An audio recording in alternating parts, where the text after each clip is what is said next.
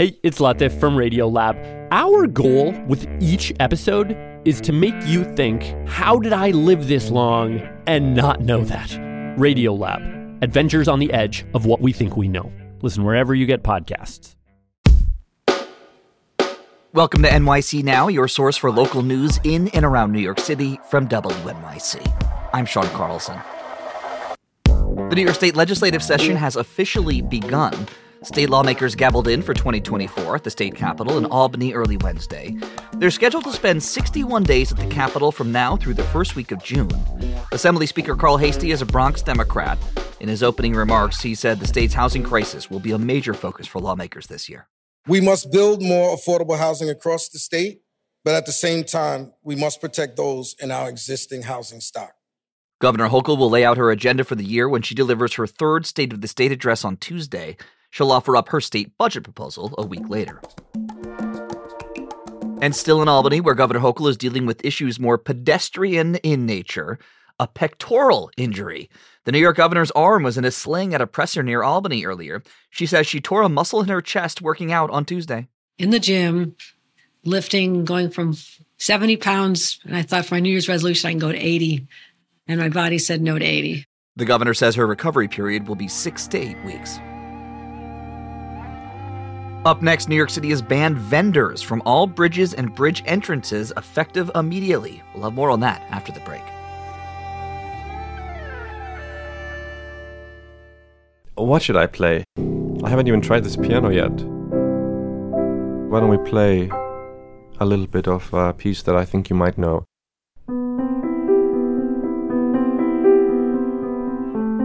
It's a new season of the Open Ears Project.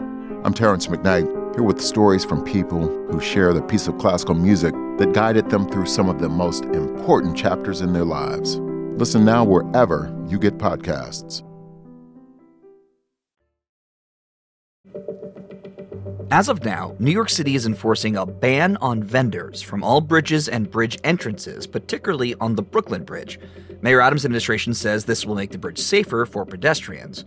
I recently sat down with Mohamed Attia from the nonprofit Street Vendor Project and Gyatso Lama, who is from Tibet and has been selling his pictures on the Brooklyn Bridge since 2005, to hear their thoughts on the ban.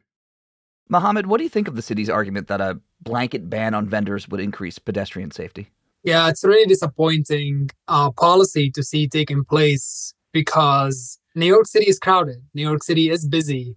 Every street, every sidewalk is full of people. And if the city would take this approach, uh, we might as well just ban vending all over the five boroughs, right? Uh, where it's not crowded in New York City. I don't know.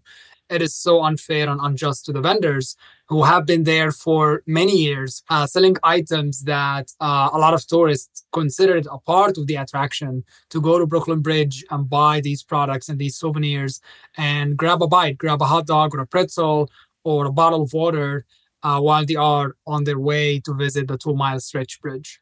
Gyatso, you've been selling on the Brooklyn Bridge for almost 20 years. Can you tell us more about your time on the Brooklyn Bridge and is it a successful place to be at? Yeah, I was running in different places. And uh, if I tell my story, I was during the September 11, we were around the par, uh, around the church across the ground zeros. We were vending there. And then afterward, uh, they banned everybody from there. And later on, I was in the Betty Park. And Betty Park also from there, they were they removed everybody's. So this is the third place from where we are, I'm removed from the street. So this is sad story. And among them, the Brooklyn Bridge is a very nice place because in the sense that uh, there are a lot of tourists coming. And tourists coming not only just to walk on the bridge, they like uh, things we are selling on the bridge too. They like it very much and they especially come for just buy things from us. So what I want to say that this is a really nice place, not only to me, to the lot of tourists. And I think that uh, Brooklyn Bridge, uh, people come not only to the uh, Wagon Bridge, but they uh, come just to buy some souvenirs and things we are selling on the bridge too. Do you have any plans on moving to another location? And how is this new rule going to affect your livelihood? Uh, that's very hard to say because uh, I need to continue to work because I, I I'm in 66 still I want work. So that's why to go to some other place, I'm not sure how much business I'm going to get it because till now I'm supporting my family with this business. I have three sons. They come here as an immigrant. Uh, I, we sent them to the uh, college. They finished your college, and it support them. And being an immigrant, I'm able to support them. And one of them is engineer. He's working in Tesla. Other one is accountant. He's working from the home. And the other one, the third one is he went in Marine for four years, then he come back and now he finished his education. He's looking for job. Doing it as a venture, it's helped not only to me and my my children. Uh, it's a, my my story is one of the example of the immigrant story who work on the street and support their families. Mohamed, the Department of Transportation uh, revealed the proposed rule in October. And since then, some of the vendors had asked for a compromise, things like removing unlicensed vending on the bridge. How was that compromise received by the city? Well, we haven't heard uh, much follow up from the city since the hearing that took place on November 14th.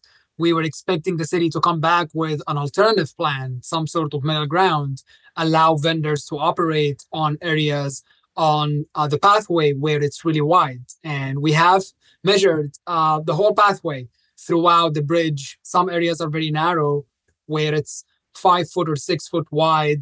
It doesn't make any sense for anyone to set up there. However, there are uh, so many other areas on the pathway that is 16 foot wide. And this is, we believe, is wide enough for a table to be set up there, especially that the table's measurement is only three foot wide.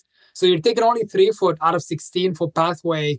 You still have enough room for pedestrians to flow and uh, just enjoy the bridge in a safe way. However, DOT never came back with any sort of compromise again with this wholesale ban on vending throughout the bridge.